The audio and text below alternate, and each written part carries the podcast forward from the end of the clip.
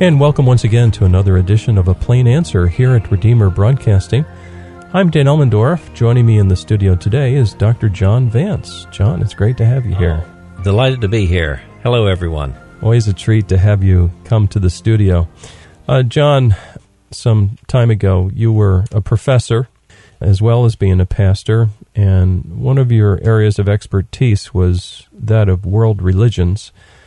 Today, again, uh, in the news is another terrorist attack that happened a little over a week ago in Chattanooga, Tennessee, where uh, men were killed uh, by this person. And uh, when when the news broke, when it first came out, one of the first questions I had was, "Well, who did it?" You know, and it seemed like um, uh, it took a while before information flowed out as to the person who was the perpetrator and what the person believed and that sort of thing. And it, I was starting to feel helpless, like like the information was being held back. So anyway, today we want to talk about Islam, and you've written a paper back early June uh, with the title "Is Islam a Religion of Peace?"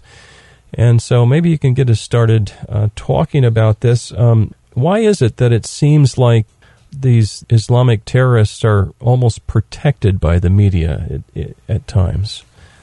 Well, that is true. Uh, and sometimes the motives may be considered good motives or noble motives. They don't want to have a, a reaction against them or uh, so forth. And there are uh, many Muslims that are not participating in this sort of thing. Of course, they're they're innocent of this kind of thing and do not desire uh, to join the jihadists.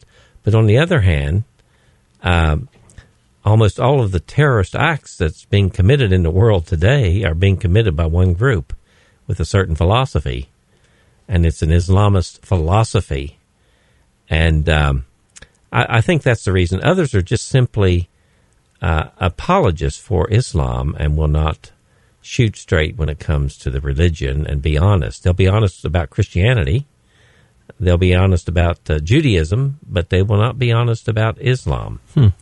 And uh, I don't know all the motives. You would have to enter into a person's mind and heart to understand that. But I do know that the news media, by and large, uh, are protecting some of these Muslims. That's why the, that's why the information dribbles out.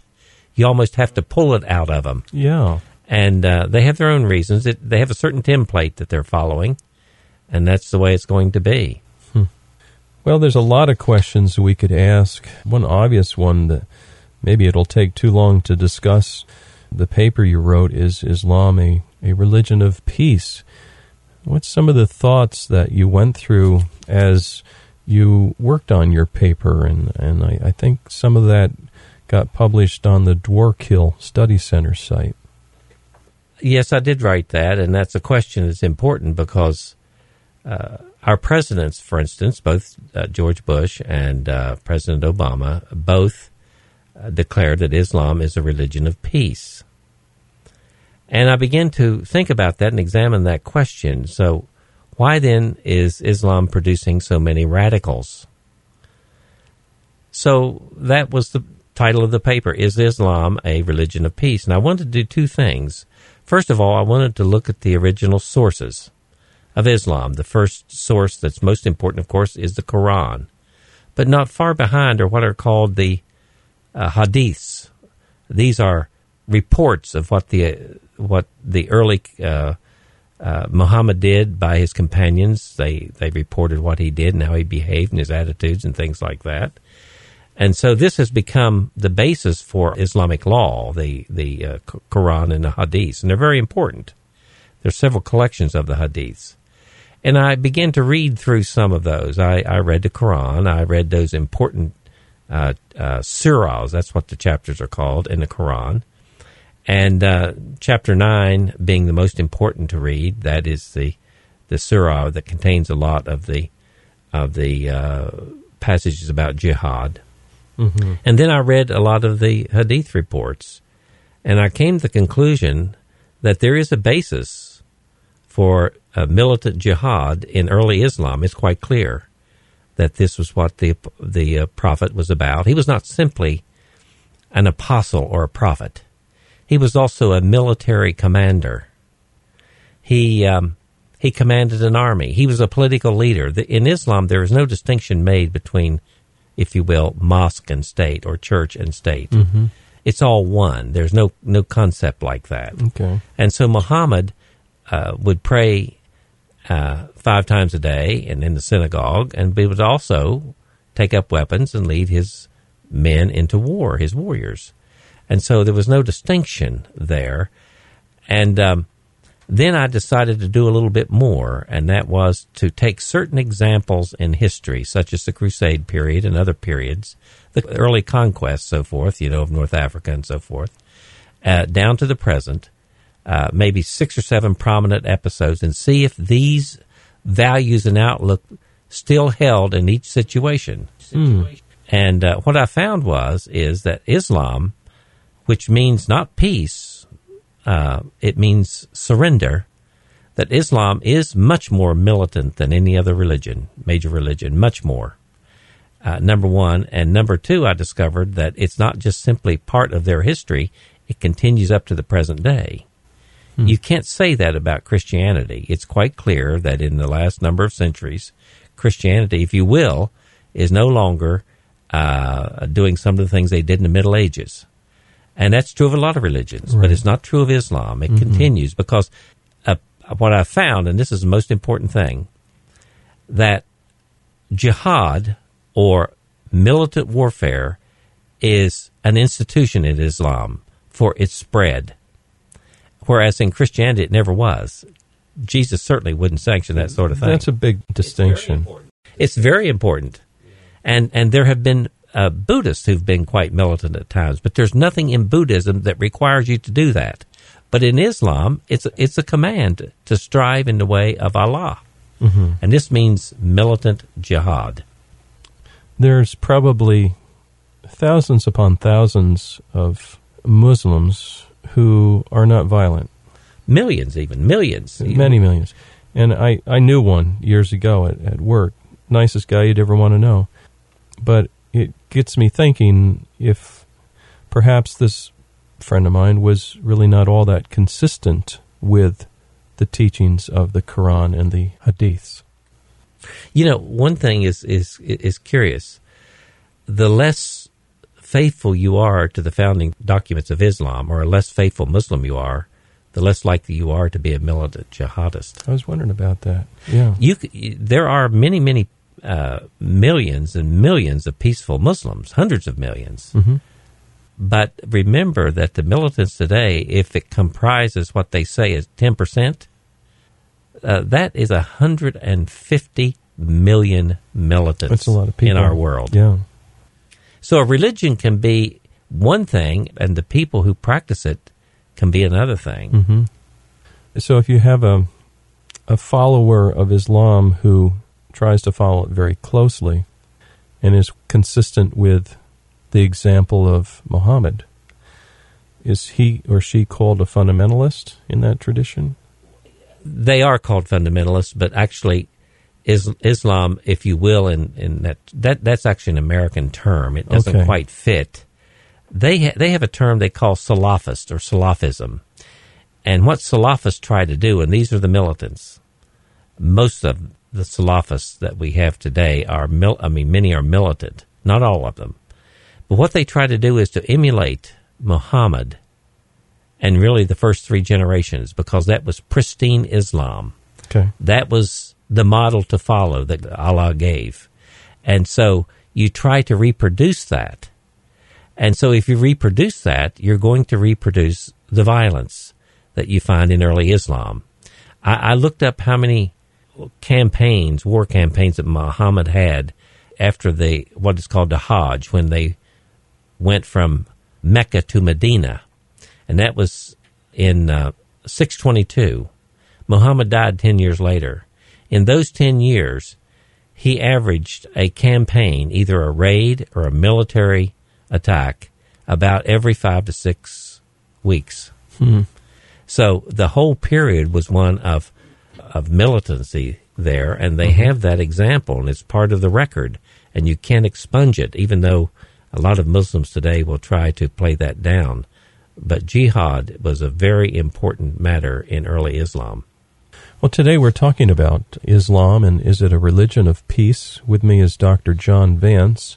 Besides being the former pastor of Westminster Presbyterian Church in Rock Tavern, New York, Dr. Vance also uh, taught college courses in world religion. And so uh, he became uh, very familiar with Islam and has studied the original documents. I hesitate getting into this next area, but, but I think we must. As we look at uh, the founder of Islam, that's Muhammad, Muhammad as a role model, I guess we can say, what picture starts to emerge as we study his life and study the documents? It's, it is important to understand uh, Muhammad. Uh, Islam uh, evolved very early. In in the Mecca period, it was primarily religious, like we would understand it. He was a prophet, but he was in the minority and was being persecuted. He was persecuted, he and his followers, uh, by the polytheists. But when he made the Hajj or the immigration to Medina, and there he was invited to come to solve some of the tribal warfare that was going on. When he arrived there, he gained power and his role changed. First of all, uh, not only was he a religious leader, as I said earlier, he was a military leader, a political leader, but I think most important of all, he was a an example to follow. Hmm.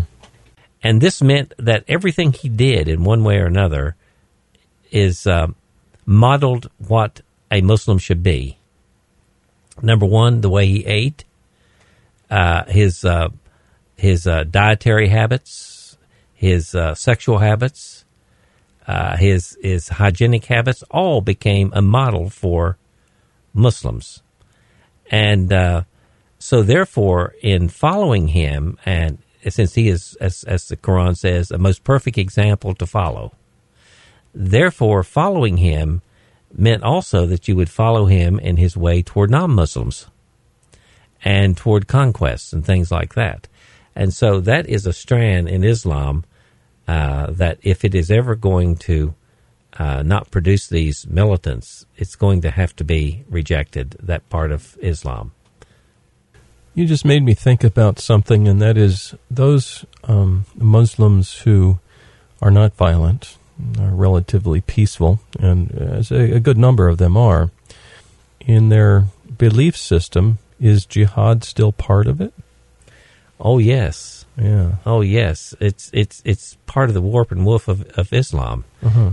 You you can't really extract it or separate it out, though modern Muslim apologists have tried to do so, and the way they've done this is kind of slick. Uh, all of the early passages that pertain to jihad really have to do with militancy, about the spread of the influence and power of Islam. Uh, Islam early on was about conquest, and the, and it happened very rapidly. It's actually it's amazing how quickly uh, they were able to conquer so many places. Uh, they conquered, for instance, within the first hundred years, they had, they had conquered uh, practically all of Iran and Iraq today. They conquered all of North Africa into Spain, Egypt. Uh, so it's amazing. Now, they didn't force people necessarily to become Muslims. They just had to live under their influence. Okay, so they could live side by side, but they didn't have the status. Oh, no, they had a second class citizenship. Okay. They had to pay a, a certain poll tax or tribute. They couldn't do certain things. They had to give deference to Muslims. Uh, eventually, though, these people uh, converted to Islam. Now, sometimes it was, was forced conversion, but most often it was not. Uh, they just simply, over time, converted to to uh, Islam, and those lands became Muslim. So, uh, back to this idea, though, in, in about 200 years after Muhammad's death, uh, there was talk of what is called jihad in another sense, in a spiritual sense of self improvement and so forth. And so that kind of began to develop, particularly among the Sufis and the ascetics. They began to talk about inward transformation, and but they never separated it from militant jihad. So what is called the greater jihad, self improvement, was also tied with the lesser jihad, or that is warfare. And so they went together. But in the 19th and 20th century, uh, particularly when Muslims write to non-Muslims like Europeans, they talk about the, the greater jihad, which is self-striving for self-improvement or improving society, as being really what Muhammad taught. Mm-hmm. Well, Muhammad really didn't teach that uh, at all. So that seems to be um, a tactic. It's a tactic, more Yeah. than good word. Okay. What about Sharia law? Um, is that warp and woof of, of, of the belief system Yes. here? It's yes. Uh, as I had one Muslim student say to me from Egypt, uh, "This is God's constitution for the whole human race." Uh-huh. Now, constitution is a wonderful word. Uh, we have a constitution, a written constitution, but remember that constitution. If I were to ask you, "How are you doing? Uh, why are you drinking the orange juice?" Well, I'm doing it for my constitution. Yeah. It's for your well-being. We have a written document supposed to be for the body politics well-being. And in Islam, uh, Sharia really is that constitution which people should live by. So therefore, Sunni Muslims say they're not a theocracy. They're just simply living by God's constitution. And so uh, Sharia, which is made up of the founding documents of the Quran and the Hadiths, uh, the Hadith reports, that really constitutes uh, Sharia plus some of the legal rulings that layer on top of that. You can't have Islam in one sense without Sharia. Okay. Yeah. Could you have a situation where, suppose Islam takes over in a, in a country, and the the non-Muslims become second-class citizens, and you don't yet have Sharia, um, but it, that seems to be the end goal. Well, Sharia can be uh, applied several ways. The ideal goal is that everyone on the planet would live under Sharia because that's God's way. That's what Allah uh, wants. Mm-hmm. Uh, that's good for everybody. It's good for the body politic. It's good for the human being. So they're con- totally convinced of that. Mm-hmm. And all of the laws that go with it, the punishments and everything, having your hand cut off for stealing or or uh, throwing a, a homosexual off a building. I'm going to interrupt you there, and that is um, this thing of marriage in in the states, and you know, same sex marriage and all of that. Um, we have um, certainly a lot of freedom here in the states, and, Yes. and Christians, while they disagree with um, homosexuality because the Bible says so, they're not going around killing homosexuals. No, uh, the, the doctrine of tolerance grew up in Christianity, where It did, you- didn't it? where you say, I don't agree with you. I may strongly disagree with you, but you're not going to harm another person. After No. all, they're in the image of God. Now, that doesn't mean the state can't do certain things like the death penalty and so forth, but as an Sure. individual, I do have to tolerate certain things that I uh, adamantly do not uh, agree with. So it is true that the tolerance worldwide tends to come from the Christian Well, it developed in Christianity. yeah, It developed in Christianity in the 16th century. it's interesting. Now, under Sharia law, if uh, society has embraced fully Sharia law, then what happens to those who are outwardly uh, declared to be homosexuals? Well, they will be put to death. Mm-hmm. ideally, and so would a person who converts to Christianity from Islam, let's say, or to Judaism. Same punishment. They would be put to death Yeah. because that's that's a betrayal of society. hmm Uh, that that would be uh, uh, uh, you you would be betraying your country. Well, I can tell you, I, I certainly hope that we don't someday uh, get Sharia law here in the States.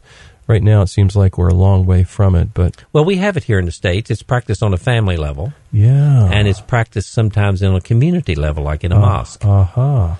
So it can Sharia can be practiced on a family level, tribal level, uh, a larger geographical area, or it can be practiced by a country or, or a mm-hmm. large significant region.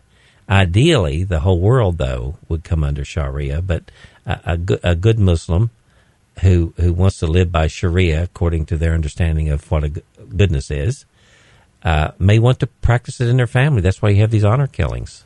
Oh, okay. The plot kind of thickens here. We have a few minutes left yet. Can you talk to us a little bit about martyrdom? Seems like that happens a lot here in Islam. Yes, the jihadists uh, are martyrs for Islam. What, what what your audience should know, though, is that there is a different concept of martyrdom in Islam as compared, let's say, for instance, in Judaism or Christianity. Different. Yeah. It's quite different. Here is the way that it differs. Uh, in Christian martyrdom, it is someone being put to death for their faith. It's passive, though, the person. It's not in the way that you're out uh, fighting and killing and you get shot or uh, you get your uh, a sword run through you or whatever. hmm Uh, in Christian uh, example of what martyrdom is, let, us take, for instance, uh, uh, Raymond Lull, who was a famous missionary to uh, North Africa. He was a Christian missionary to the Muslims. And he went to North Africa to preach. And he was flogged and beaten and thrown out of the country and went back to Europe. He did that three times, but the last time he was an old man. He was back preaching. And uh, they took him and uh, they uh, they put him to death. Mm, killed him. Yeah. Yes, uh, that would be called a martyr in the Christian sense, a person who stands up for their faith. Or uh, a Christian martyr would be one who would not deny the faith in the Roman circus, for instance. hmm Uh, if if those martyrs that went to their death there were ones who would not deny their faith, Yes. so they were they passively resisted. They refused to say that Caesar is Lord. Well, in Islam, you may have some of that, but not really very much because Islam, as martyrs, they've always been in charge, so you don't have that kind of martyrdom. What you do have, though, as a martyr, is one who strives in the way of uh, Allah. And what that means is that you're fighting. And so if you die on the battlefield, uh, that is martyrdom. Okay. We don't say that our people who are actually fighting and taking up arms are martyrs. No. They're defending country or they're defending family or they're Sure. defending what. Uh, but in Islam, to die on the battlefield as a Muslim uh, is martyrdom, and martyrdom carries with it redemption. If you die Ah. as a martyr, uh, that means you will be saved. Mm-hmm. It also will elevate your place in heaven. There are, I think, a hundred different levels in heaven, and it, you will be raised up uh, through these levels to be close to Abraham. Well, that's uh, that's very helpful. And to close out, how does that contrast with Christianity in terms of the way of salvation In Islam, salvation is uh, by fate. by fate? Yes, Yes. God. Uh, God just, uh, as someone explained it to me once, God created a lump of clay and He picks a portion of it, throws it into heaven, and says, "I don't care," and picks Mhm. another portion, and throws it into hell. hmm That's different than the Christian doctrine of predestination. Uh, we'll, we can discuss that sometime. But uh, a martyr, though, can know that they are destined for heaven because they have gone through an act or a process that assures redemption. The difference in between Christians and Islam, in a sense, is that you can be saved by the sword in Islam. hmm You're saved by the cross of Jesus in Christianity, Mm, and so that's quite a difference. Uh, yeah. redemption is through Jesus Christ, our Lord Mhm. and Savior, and He died for our sins. And when we receive what He has done for us, uh, we we can be assured that we belong to Him. Mm, But in Islam, you can earn your salvation through martyrdom, and and there is a scale at the end of history that you're balanced on. One of the interesting things I learned, if I can throw this in, is that uh, a person who is striven in the way of Allah, that is, they are on the battlefield battling, when it comes to the day of judgment, uh, the scales are tipped between their good and bad, and you can take the martyr's horse, the horse's urine and dung, and the pail that you feed the horse from, and put it on your side of the scales Oh, to make you heavier That's fascinating. and it is a fascinating concept. Uh, so, so all of that contributes to uh, your salvation. Well, we're so thankful for the grace of the Lord Jesus Christ, and so much more we could talk about there, but uh, we are out of time. If a listener has a question for Dr. Vance, we would encourage you to email us. We're at ministry at redeemerbroadcasting.org. Dr. Vance, thanks for joining us today. Thank you for having me. For Redeemer Broadcasting, I'm Dan Elmendorf. Please join us next week for another edition of A Plain Answer. Your grace still amazes me. Your love is still a mystery.